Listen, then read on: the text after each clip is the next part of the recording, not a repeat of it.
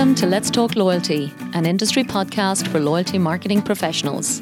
I'm your host, Paula Thomas, and if you work in loyalty marketing, join me every week to learn the latest ideas from loyalty specialists around the world.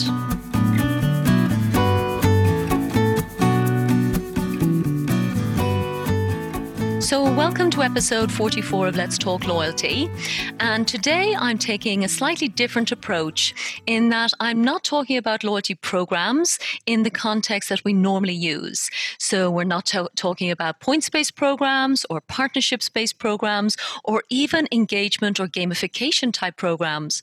What we're talking about today is a completely different model of loyalty, which is really based around the business model of subscription. Now, the reason I thought this might be an interesting topic to talk about was I noticed my own behavior, particularly during this pandemic, is starting to drive loyalty towards different categories. And as I noticed, I'm starting to, for example, subscribe for organic juices. I noticed that lots of my friends were also taking subscriptions for other types of products. And then I noticed actually a fantastic webinar uh, from Ipsos in Denmark, which is exactly talking about the rise of the subscription model. So I thought I'd bring on the two hosts of that show to talk about subscription for Let's Talk Loyalty. So, with that introduction, first of all, I'd like to welcome Jens Dupont, who is an associate director at Ipsos Denmark, and Peter Jakobsen, who is a senior consultant at Subscribe in Denmark to Let's Talk Loyalty. Thank you so much. Thank you so much. So I'll first of all just by asking Jens, in fact, just to um, just give us a quick introduction to the work of Ipsos. Um, as you know, Jens, lots of our listeners around the world are loyalty directors, they're loyalty managers, so they're probably familiar with the work of Ipsos as a research agency. But certainly be keen to understand the work you do in Denmark, and then as well why you started to do this webinar about subscription, particularly. Yes, um, thank you so much, Paula. Um, so I think, uh, as many uh, of your listeners, as you mentioned, will probably know, uh, Ipsos is uh, one of the biggest research agencies globally. Um, in mm-hmm. Denmark, we are a relatively small office, um, but that also implies that we need to be more agile and flexible in the way that we work with our clients. So we definitely benefit from the, the strong muscles that we have globally. Um, so we do a lot of work with local clients, but with global perspectives. Um, and what, what we do is that we do uh, all type of research around any marketing related uh, challenges, uh, opportunities that our clients have. And that mm-hmm. also implies uh, doing customer experience research. Um, so whether it's in relation to developing or measuring a customer promise, um, the way that they, they execute their customer experience, whether it's mm-hmm. a, a, mystery shopping program, that is something we Ipsos can help with. Um, Mm. Besides from, from the customer experience, we of course do a lot in relation to fundamental brand understanding and, and brand building and innovation. Um, so, mm. so my background is in, within innovation, and that is also why today you have brought me on the show to talk about the subscription model because and I'll come back to yeah. that later, uh, probably. Um, but that is something where we see a, a strong rise, uh, both from clients, but definitely also from consumers for sure. Fantastic, Jens. Thank you so much for that. And as I said, the webinar was fantastic. And uh, when we come to the show notes at the end of this, I'll make sure that we do promote the Ipsos webinar because uh, it was really, really good content. Um, mm-hmm. So, Peter, tell us uh, your company name is Subscribe. So, clearly, this is something you're very specialized in. So, tell us a bit about your own company and background working with subscription to drive loyalty. Yes, uh, thank you. Um, so, Subscribe, we're still um, a relatively small uh, company. We are seven consul- consultants in uh, in Scandinavia, working from uh, Denmark and uh, and Norway. Mm. And what we do is basically the traditional way of doing management consulting.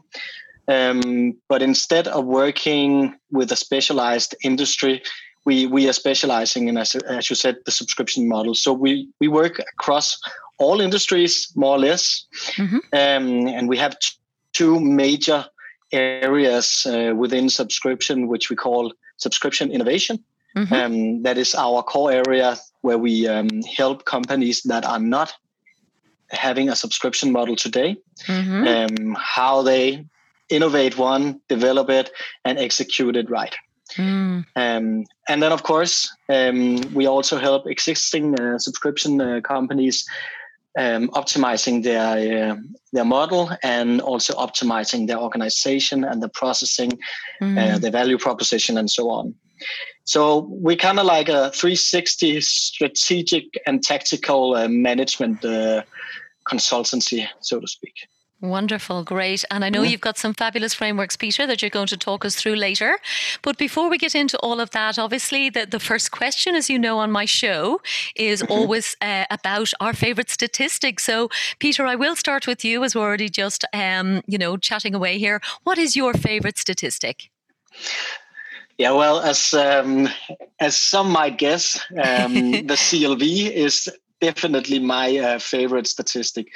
CLV is, um, as some might know, customer lifetime value.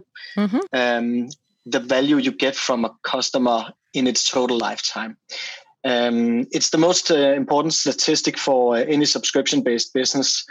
But um, the interesting thing is that it's also very hard to deal with. Um, so it's kind of like a search for the holy grail that uh, that companies usually do, mm-hmm. um, and it's not because the calculation is hard. Yeah. Um, I like numbers, and it's fairly easy to do it. Yeah. Um, what you basically do is you take your c- recurring revenue per user, yeah. um, minus your recurring costs per user, mm. and then you divide it by your uh, your churn percentage in the period of time that you uh, have your recurring cost and uh, and revenue. Mm. But the hard thing is that it's it's always changing and it's always in motion mm-hmm. because it's based on um, on your user behavior. Mm. And uh, I have a, a good colleague. Uh, I, I, was discussing it with him uh, a couple of days ago because we were making a, a prediction model for one of our clients.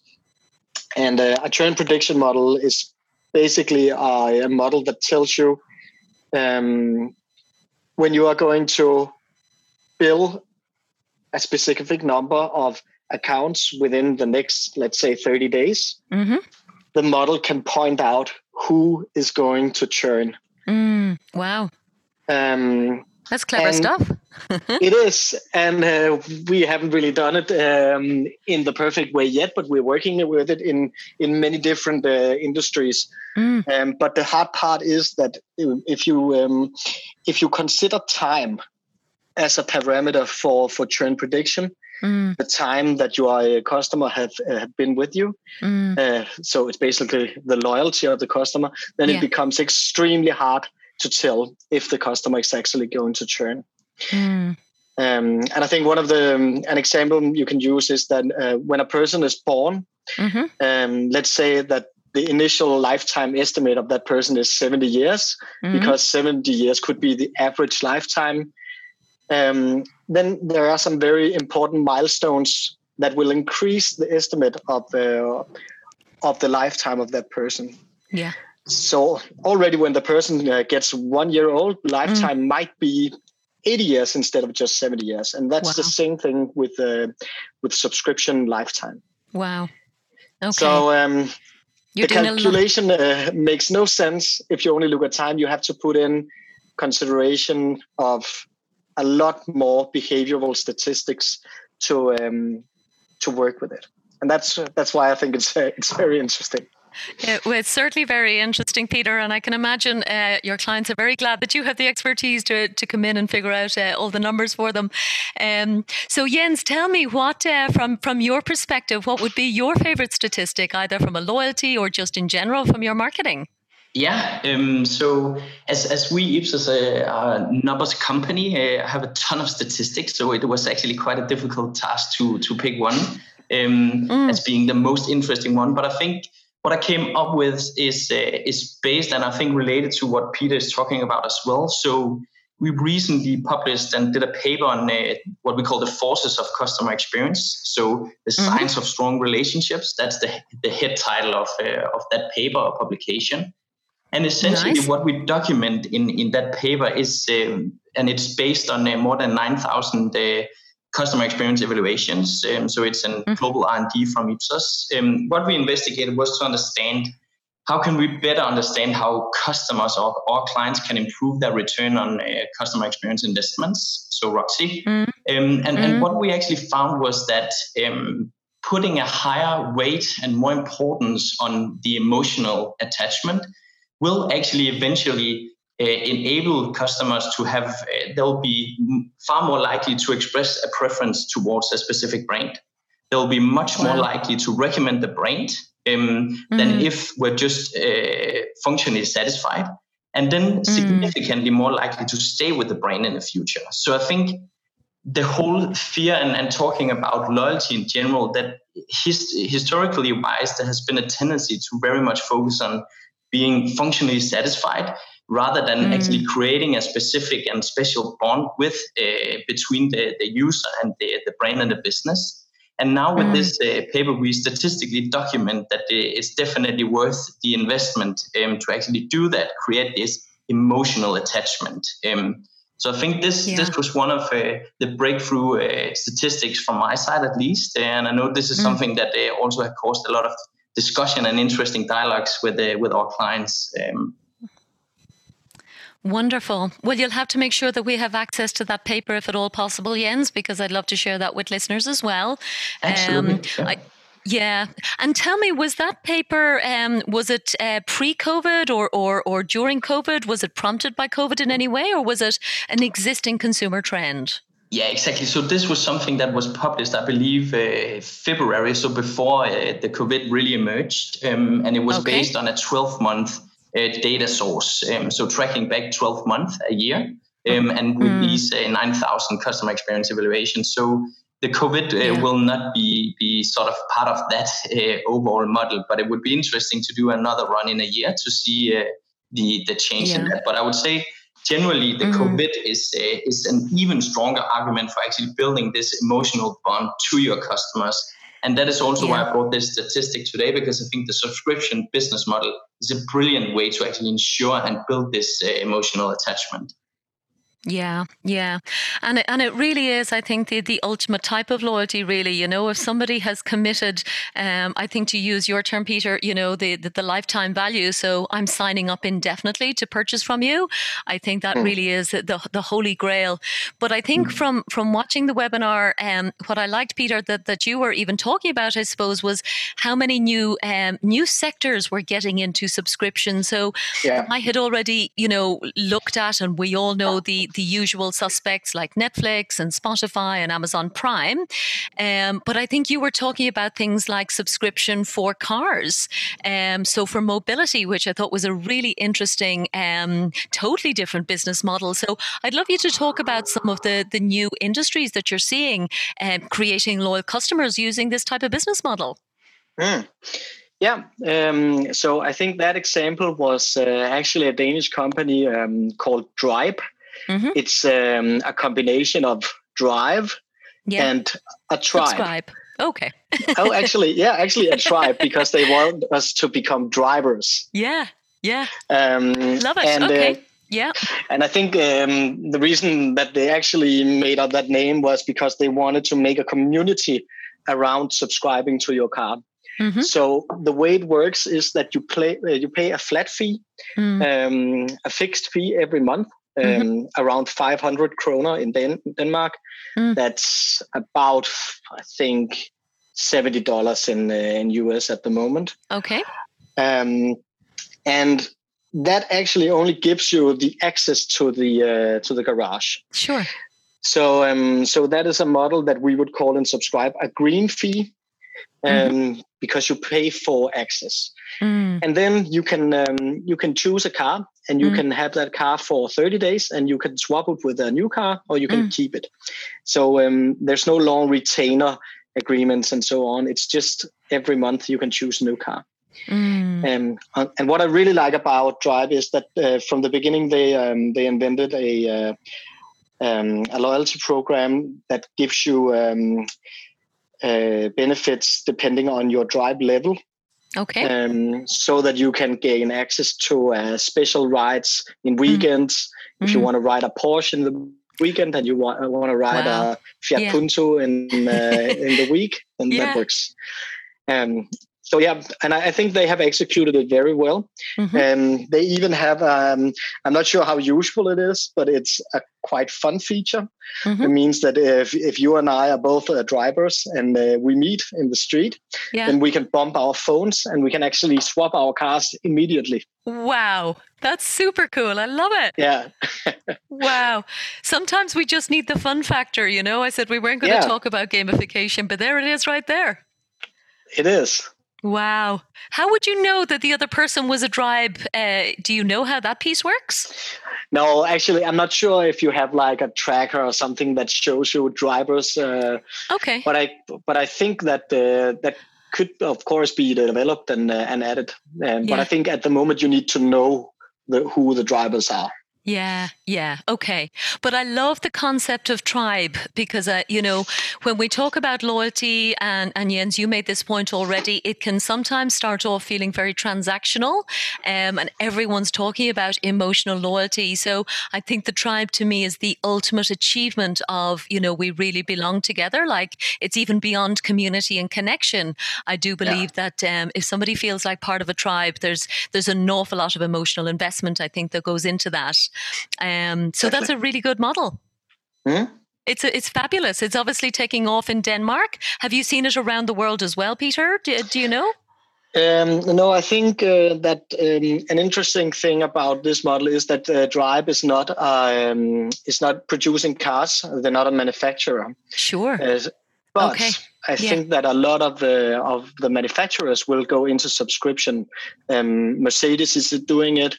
Um, Tesla has kind of been doing it from the beginning because of the software updates that they started from. Mm. Um, but I think over the next couple of years, we will see car manufacturers trying to get closer to their consumer and yeah. are going to do a lot more uh, direct to consumer sales also subscription based. Yeah, yeah, and I'm a big fan of the the shared economy model, which is um, to me, I suppose, halfway between um, you know owning a car and subscribing.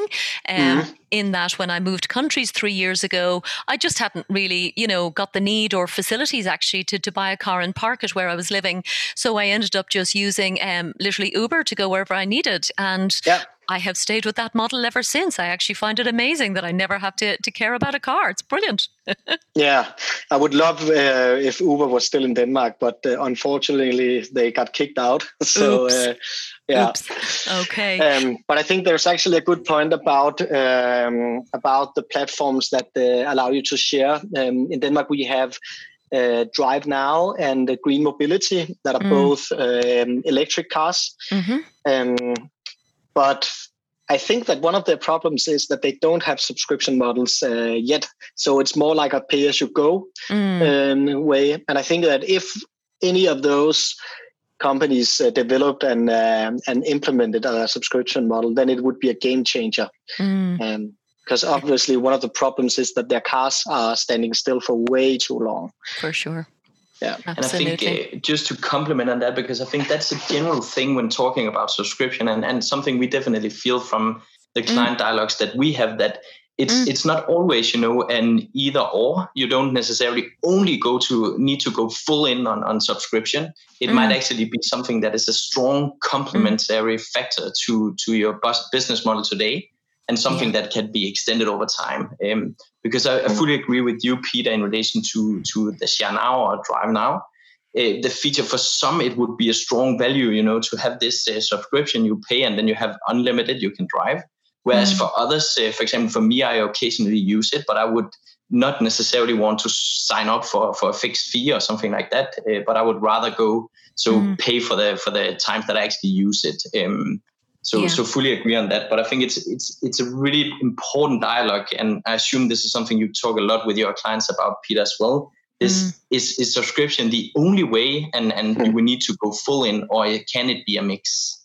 Yeah, yeah, and it's definitely one of the hard things uh, to consider, and also something that we try to consult, uh, especially the companies that are in industries uh, without subscription models. Mm. Meaning, how how big a strategic fo- focus sh- should this be? Mm. Uh, how much of your business do you want to be subscription based mm. in one, two, three, five years? Mm-hmm. Yeah. And that's a very important consideration to do. Yeah, exactly. Because Yeah, because it doesn't suit everything, Peter. And I liked something I just want to pick up on that you said earlier, which was mm-hmm. um, there's no long retainer. And in fact, I was researching myself this week. I was writing about uh, one of the very big US subscription firms called the Dollar Shave Club, yeah. um, which I'm sure lots of um, listeners will, will be familiar with. And one of the really prominent things I noticed on their website was, you know, they said, look, there are no sneaky terms and conditions, and we will never make it hard to leave. And I loved that because actually, I think part of us are like, actually, I do kind of like this, and I'm thinking about subscribing, but I'm afraid I'm going to forget and end up overspending. So, mm. would you see that as being one of the critical success factors for a subscription program? Hmm. yeah, um, d- definitely yes. Um, a, a beautiful exit as you might call it, when you yeah. want to leave, is yeah. is very very important. Yeah. Um, as you can see, um, Netflix right now is. Uh, I'm not sure if they're just trying to make a market campaign or what it is, or if okay. they actually are very very nice. But um, Netflix has pointed out that um, they will actually cancel the zombie accounts that they have in uh, in their customer base and uh, and zombie accounts are uh, in Netflix terms mm. um, subscribers that has not been using Netflix for more than a year. Okay. So if you haven't been using your Netflix account for more than a year and you're still paying, then they would close it uh, wow. uh, to make sure that you don't pay anymore. Wow. Yeah, and it's so it's I think it's less than a half percent of uh, Netflix entire base, but um, but it's still a nice thing, and mm. it's also a very very very good marketing um, I wouldn't call it a stunt, but mm. it's a good mag- marketing campaign at least. Yeah, it shows a lot of integrity actually, because yeah, um, yeah to actually stop taking your customers' money is um, is an. I mean, you know, I can imagine the CFO scratching his head, going, "Are we sure we want to do this?" Because I'm sure there's a big yeah. number on a P and L that um, that he's going to be giving up. But um, yeah. I'd love to ask, though, just in general, Peter, because I've all sorts of categories, as you can imagine, listening to the show. What mm-hmm. particular sectors do you think um, should be thinking about subscription, either now as a result of COVID 19? And I think I mentioned that I've subscribed, for example, to organic juice, juices that I would never have thought of before. But do yeah. you see that the, um, the current situation is driving particular um, opportunities in, in new sectors? Yes, definitely. And I'm not sure I would call it in a new sector, but I think one of the sectors that have at least opened their eyes for subscription uh, is is retail. Yeah. Um, so groceries. Um, even my mom now, she's 71. She started uh, buying groceries online because of COVID 19. Yeah. Um, and she's going to keep doing it. Um, because I was talking to her about um, also that was also one of the topics we had Jens when we did this uh, the webinar. Mm. Um, are you going to retain these customers that have been buying from you when the crisis is over and things turn back to normal? Sure. And a lot of them will be um, having a new behavior because the lockdown was so long. Mm. so just the one person example, my mom is going to keep buying yeah. groceries online. Okay. But right now, she's just loyal to um, the, uh, the, the the the store, store that yeah. yeah yeah. So if they want to keep her, mm. they either have to make a very very very bulletproof um, customer journey and customer experience every time, mm. or they will have to uh, build a, um, a, barrier in some other way, and that could be through a subscription model. Mm. If you look at Amazon uh, Prime, um, mm. Amazon had a great increase in their stocks over, over uh, during the lockdown, mm. and that's of course because they have so many subscription-based products. Mm. Um, so they have um, they, they, pretty much have a security for um, for these kinds of uh, of mm. situations. Brilliant. And I think you're you're absolutely right that you know that there's so much has moved online, and I think that that that's certainly something that we're all um, hoping that it does continue. What actually I hadn't even noticed before, um, even as much as I love Amazon Prime, I do see that they have an extra program as well, um, built around uh, consumer packaged goods. So again, in the kind of grocery space, which I think in the past most of us did not go to Amazon to buy our groceries, but they also have a subscription model model that I'm, I'm keen to explore. I don't know if it applies in the UAE, but you can either have a flexible, consistent delivery of groceries from Amazon or customize mm. it uh, month on month. And I thought it was amazing that they again have a, a separate subscription model, but as you said, specifically in that vertical. Yeah, yeah, and actually, um, there's a um, there's a retailer called Netto in Denmark who has mm-hmm. just launched uh, their version um, called Fill Okay. Um, and uh, it's uh, it's a tailor-made subscription where you can. They actually have a pretty nice uh, sign-up flow. So when you sign up to the subscription, mm-hmm. you uh, you are being taken through a, um, a wizard that takes you through your home. Okay. And then you, um, in each room of the, your home, so you're at the bathroom, what do you need?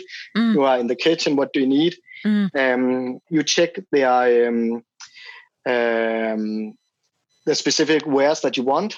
Okay. And uh, then you uh, decide in what frequency you want them delivered. Love it. And yeah. and this model is based on all um, all categories. the items that yeah yeah and categories that don't have like short um, what do you call it lifespan or shelf life. Exactly. Yes. Yeah. Exactly. exactly. Yeah. yeah. Very good. Yeah.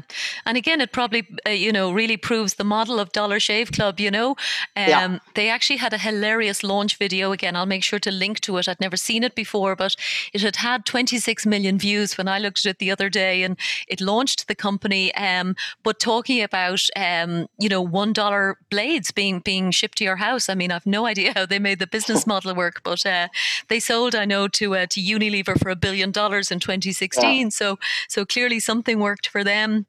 Um, Jens, I wanted to actually ask you, if you don't mind, to just to take us through what you saw and what you talked about in that webinar as well about what are the principles that we need to be thinking about if there is an existing, I suppose, retailer in any category listening to the show and, and maybe saying, okay, I wonder would subscription work for my customer base?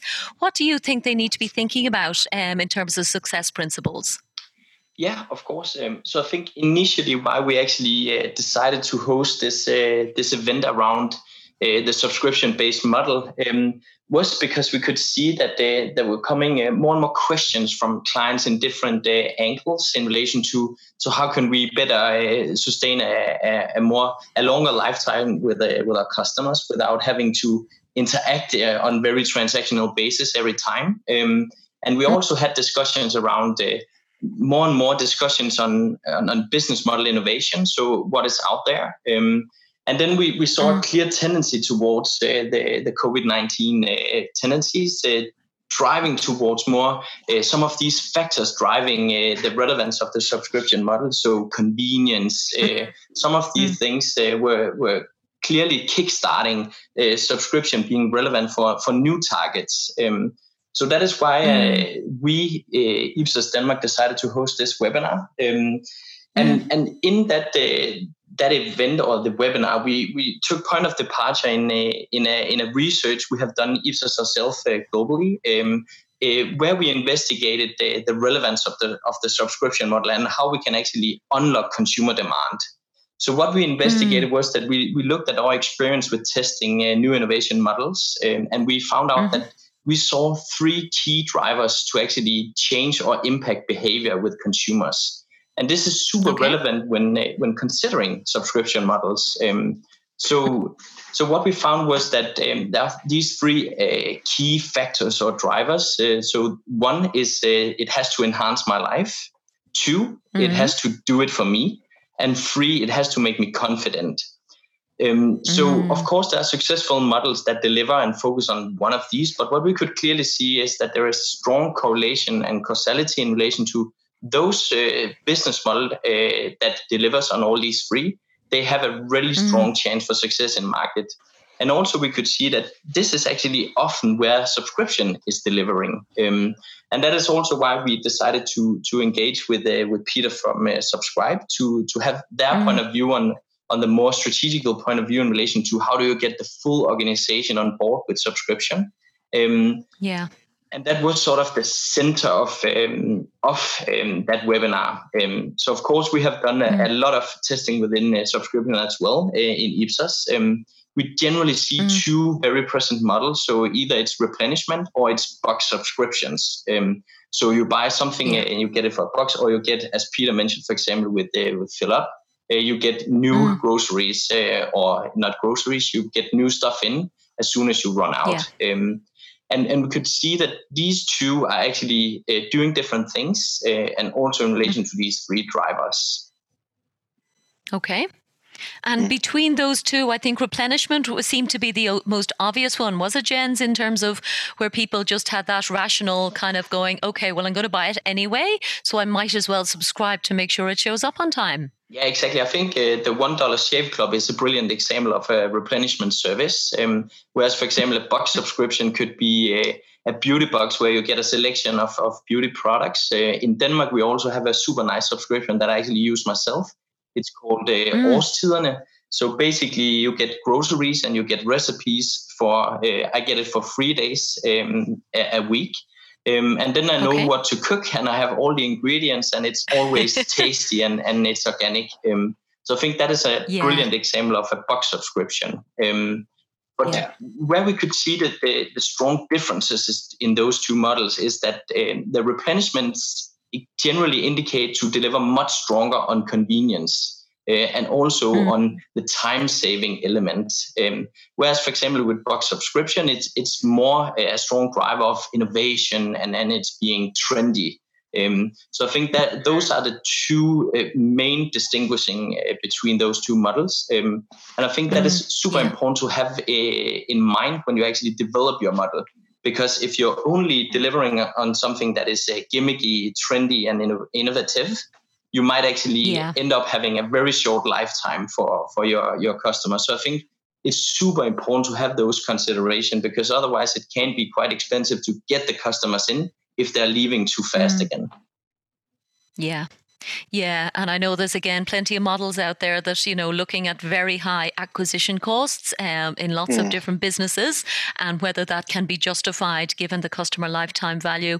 And I would just add, obviously, Jens, I know it's an obvious point, but um, as you said, there's convenience that saves time, but I think with COVID as well, that it also saves um, you know needing to actually expose yourself to risk. So yeah. um, you know, for me, as I said, the juices was something I kept saying, oh, I must go and you know get those juices organized. And all of a sudden, when a subscription service presented itself and eliminated the need for me to go to the store to pick it up freshly, then obviously that ticked a lot of boxes for me just to take one of those um, those journeys out, you know, for my, my week. Yeah, exactly. Mm. Brilliant. And I do agree that meal one, by the way. So again, I referred to my friends all subscribing to lots of new things here as well. And again, new new types of loyalty. And there is a very similar box idea where it's new ingredients. And my favorite example, I will say, and this might be an idea for somebody listening, it came actually from a a, a beautiful restaurant, like one of the top top restaurants in Dubai. Um, and I've only been there once. It's a very special experience. Um, but for that restaurant of that caliber to be sending groceries, uh, videos, and um, instructions of how to cook their meals. I thought that was a particularly premium uh, subscription service, um, which I think is beyond just the I need to eat, so give me some ingredients and a recipe and I'll cook it, you know? Yeah, Brilliant. And um, Peter, I wanted to ask you as well. You touched on a couple of models. I know um, we probably won't have time to go into all of them. Um, I think you've nine different variations, and I think some of them are, are quite subtle. Um, yeah. But you mentioned green fee, for example, which is one type of model. Mm-hmm. I'm not sure of the name. I guess my favorite one, you might, I'm sure you have a name for it, but it's where there's unlimited uh, product available for a fixed amount. Um, so do you have a, a particular particular name. So I'm thinking, for example, there's a couple of um, coffee shops in the US, um, including Burger King, bizarrely, which did um, an unlimited coffee for five dollars a month. So um, you can imagine now how appealing that would be to to many people. Yeah. But but what kind of model? How would you describe that one, where the product is essentially unlimited, particularly when it's a physical product rather than just like I suppose media, which most of us would be familiar mm. with. Yeah, because I think that's really an interesting point that it's going into physical products now, mm. um, and we call it uh, something as original as all you can eat. Oh, brilliant! Um, so because it is basically a buffet, right? Yeah. Um, so um, so so yeah, uh, the all you can eat model is, as you said, um, based on Netflix, uh, uh, Spotify, the media. Uh, but if you can actually use it as a driver um, to get people into your store yeah. um, on your uh, non-core products, so to speak, mm-hmm and then it can be extremely strong. If you can get it in your core product and you can make people buy something around your core product, it's also brilliant. Yeah. Uh, so I'm really looking forward to see more more of this coming uh, to uh, yeah um, to the markets, um, yeah. especially when it comes to um, cafes and coffee and so on, because we are not very loyal. Um, mm, sure. Many people have like one coffee uh, uh, bar they want to uh, to be at in the weekends and when they have a lot of time. Mm-hmm. But when it's not about time and it's just about coffee before work or after work or something, mm-hmm. mm-hmm. then you normally get whatever is closest, right? Yeah. Um, and if you can disrupt that decision making by making it free, um, an all-you-can-eat model, so I actually walk, let's say, another hundred meters, or um, yeah. I think okay, I should go in here even though I was there yesterday. Then yeah. it's uh, then it's a brilliant way to uh, to um, create loyalty. I love the buffet analogy, Peter. And um, my Irish listeners will definitely remember it actually happened in telcos. Um, so when Three Mobile came into the Irish market, they mm-hmm. had exactly a, a model which was a package called All You Can Eat Data. So ah. um, it actually applies in telcos as well, would you believe? Yeah, I think there's also uh, something uh, interesting about the model that uh, that Jens was describing. Um, replenishment um, is also one of uh, our models. Mm-hmm. Um, but I think that box subscription uh, would usually be put into two categories uh, in subscribe. Mm-hmm. Um, and that's because it's quite important that if you want to develop a box subscription, you have to consider what kind of experience you want to create. Mm-hmm. Um, and one of my favorite subscriptions is my my beer mail from uh, from Mikkeller, um, a Danish brewer who is mm-hmm. now internationally uh, known. Mm. Um, that's a surprise box. So every month I get uh, eight or nine beers. Nice. Um, and I have no idea what they are. Wow. And um, so that's um, that's for the surprise element and for the personal yeah. care element, right? Yeah. But Årstiderne, who's delivering food, um, they can't really make a surprise box mm. uh, because Oh, well, they could. Yeah. But um, but the churn from getting recipes that you don't like would be immense. Mm. I know that even now uh, that you can pre uh, schedule what kind of categories you want, and you can get recipes mm. that are child friendly and so on. Mm. Um, if they put uh, mackerel, is it called that the fish in uh, in English? Yes. Yeah. Yeah. Um, I think they have about twenty five percent churn each time they put mackerel into one of their boxes. So yeah, um, I would so not enjoy that. Yeah, too no, risky. there you see. so so I think you really have to consider how much of a surprise element should be in your your box. Yeah. Um, and what problems is it actually solving, or what is your value proposition for the uh, for the box? Yeah. And it may also be how strong is your brand, like, you know, how, how well do your customers trust you? Uh, yeah. Because another case study I know we talked about offline was um, actually Coca Cola. Um, and I was yeah. super impressed that as a, as a consumer brand, with obviously the, the ultimate in trust, I guess, they're now charging a subscription fee um, to a very small cohort. I think it was limited to 1,000 subscribers. But again, like your beer proposition, you will get new flavors of Coca Cola shipped out to your house every month. Um, so it's almost like they're flipping mm. the model um, from sampling and you're paying for the opportunity to taste something before anybody else. So it's almost becoming like an experience yeah. model, which is completely different. Um, but I think it's very effective. Yes. Beer and wine and yeah. you know, works for all of those. Yeah, and as you say, it's it's a great way to actually also get feedback on your new products from uh, customers who actually pay. Yeah, yeah. And if people pay um, for example, they will also be more likely to be honest about the experience, right? Yeah. Because if you get something for free, it tends to be a little bit better. Mm. And I also think I often talk about the whole point about uh, word of mouth marketing. So mm-hmm. I think the whole, you know, concept of bragging rights uh, really applies with something like that because I know they were totally oversubscribed. And again, a brand like that is in a very privileged position. But, you know, if I get a flavor of Coca Cola that nobody's ever heard of, I'll probably tell everybody I meet. You know what I mean? Like my entire yeah. network will hear about that. So, um, yeah, so there's an element, I think, of the experience that, that subscriptions is obviously tapping into as well. Mm.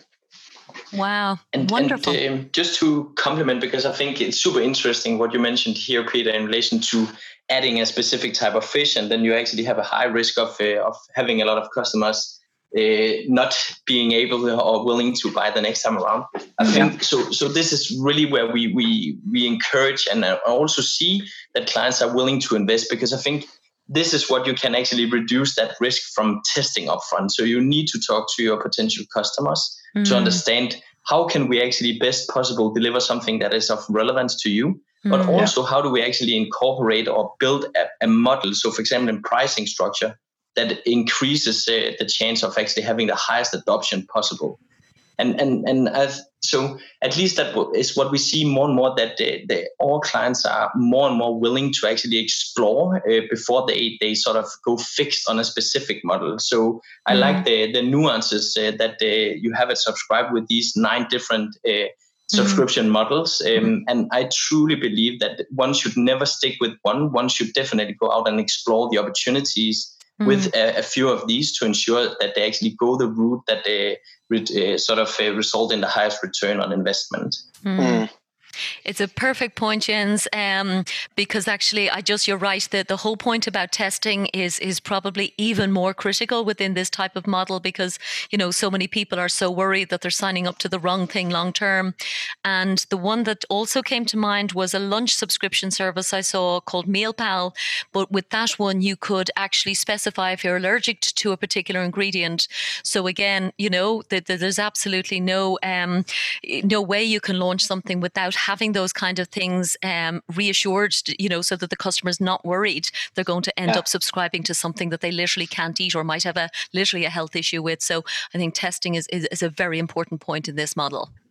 Yeah, yeah, and it's it's actually an interesting point also because that, um, as you were talking about, Jens, uh, a lot of people are trying to increase their return on time, right? Mm. so mm. we feel like we are too busy to do basic things. Mm. So that's why we uh, we want replenishment uh, subscriptions. Mm. But at the same time, we want a very personalized experience, right? Yeah. Like if we had actually been consulting a person about what kind of food do we need to stay fit, to avoid my allergies, and so on.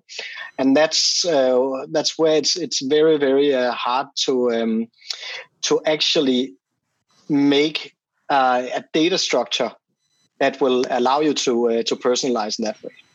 So um, so what we see as a trend for the uh, companies that understand this uh, problem is that they just ask upfront um, and um, and I see a lot of companies as a consultants that are afraid to mm-hmm. to ask their their users and the subscribers because they think that their users expect a change in return. But mm-hmm. sometimes just being heard can mm-hmm. actually increase commitment. Yeah. Um, because uh, that people don't expect you to change uh, from one day to another, but mm-hmm. then when the change comes, they will be very very happy. Mm. Um, so I don't think you should ever be afraid of asking or testing yeah. and including your um, your customers in your product development.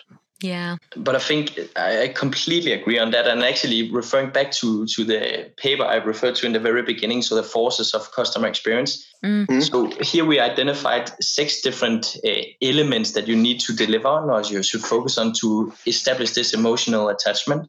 Mm-hmm. And, and one of those, uh, so we have fair treatment. So you need to ensure that your customers feel that there is a, a fair exchange in their mm-hmm. relationship with you uh, as a brand.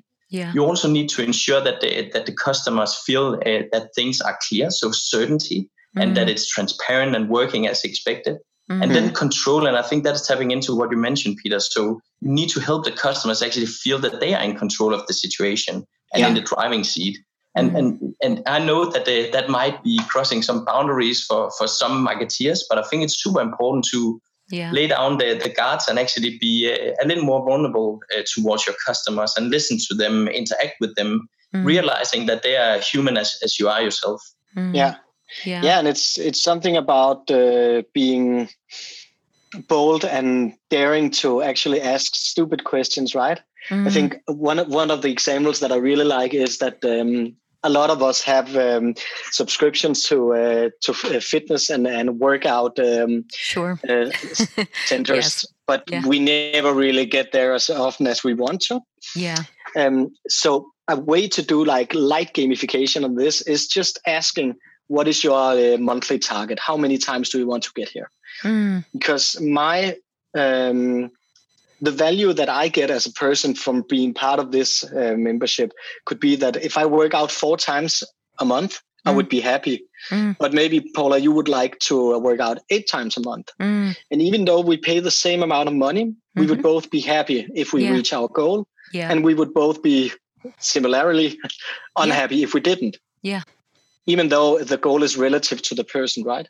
Yeah. And that's why it actually makes sense to ask people in the beginning of a subscription what's your goal and why are you here? Mm. Not because you need to use the data, but also because you need to start the progress um, with the the subscriber and make them aware of mm. their actual goals. Yes. Yeah, that's a really good point, Peter. I think actually, Jens, I hadn't thought about, but yes, I mean, we all know, I think all over the world, I think it's January, particularly that the subscriptions flood in and then yeah. basically die off as the year goes through because we're not going and they're not engaging by return. So it just ends up kind of being a waste of money. Um, yeah. But I really like that model that I might only need to go once a week to make it feel like it's it's value and, and, and good um, use of my money. So I think that's a really good point. Mm. Fantastic. Well, listen, guys, I think this has been a phenomenal conversation. Um, as I said at the beginning, for me, you know, the show is about driving um, loyalty in any shape or form beyond loyalty programs, even.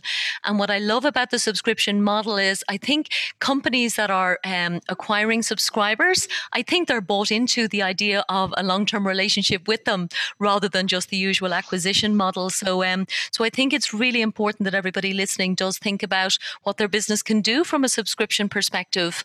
Yeah. Um, is there anything either of you wanted to mention before we wrap up? Yeah, I think that um, your point here in, in the end is, is very important because um, I've been working for many years in sales, mm. um, also in subscription companies actually i've never been working in a company that wasn't subscription based wow. but um, but i've been doing a lot of sales strategy and obviously the what you do when you uh, when you optimize sales is optimizing the reason to buy for the customer yeah um, and and in subscribe we work and it's pretty simple but we work in in a two-way uh, angle when we look at the value proposition mm. always looking at both reason to buy and reason to stay Lovely. Um, and it's important to to bring in those perspective uh, and both of them every yeah. time you make a market and loyalty campaigns. Brilliant. Brilliant. Yeah, yeah. I, I, I will rob those words, Peter. Reasons to buy and reasons to stay. Fantastic. Exactly. Brilliant. And Jens, anything from your side, from an Ipsos, Ipsos perspective?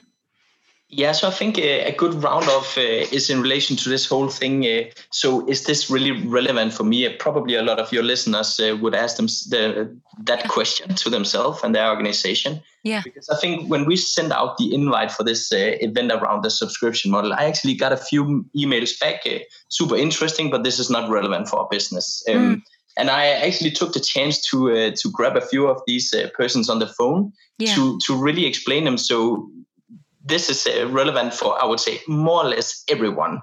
Wow. It's not always a profitable business, but it's definitely something you need to consider and you need to stay mindful of. Um, so I think that that is just a, a, key takeaway from from talking about subscription. That this is not for a, a small group of uh, companies, yeah. services, products. Mm. This can be applied, I would say, in more or less everything. And Peter would probably be able to confirm that uh, hypothesis. Mm. Definitely. Yeah, yeah. And I totally agree. And Jens, I think you made the point already earlier. It's not that we're suggesting everybody replaces their entire business model with subscription, but it's a new type of business model you can add in as appropriate, mm. maybe to particular product lines. So, again, I think our role um, in this conversation is just creating awareness of all of the amazing new categories that are suddenly tapping into it, like groceries, for example, that mightn't previously have been relevant. Yeah. So, on that note, I want to uh, I want to literally wrap up and say thank you so much. Um, first of all, Jens Dupont from Ipsos Denmark, and separately uh, to Peter Jakobsen from Subscribe in Denmark. Um, I think you've both been amazing, super interesting to talk to you. So thank you so much from Let's Talk Loyalty. This show is sponsored by The Wise Marketeer, the world's most popular source of loyalty marketing news insights, and research. The Wise Marketeer also offers loyalty marketing training, both online and in workshops around the world, through its Loyalty Academy, which has already certified over 150 executives in 18 countries as certified loyalty marketing professionals. For more information, check out www.thewisemarketeer.com and www.loyaltyacademy.org. Thanks so much for listening to this episode of Let's Talk Loyalty. If you'd like me to send you the latest show each week, simply sign up for the show newsletter on letstalkloyalty.com and I'll send you the latest episode to your inbox every Thursday. Or just head to your favourite podcast platform. Find Let's Talk Loyalty and subscribe. Of course, I'd love your feedback and reviews, and thanks again for supporting the show.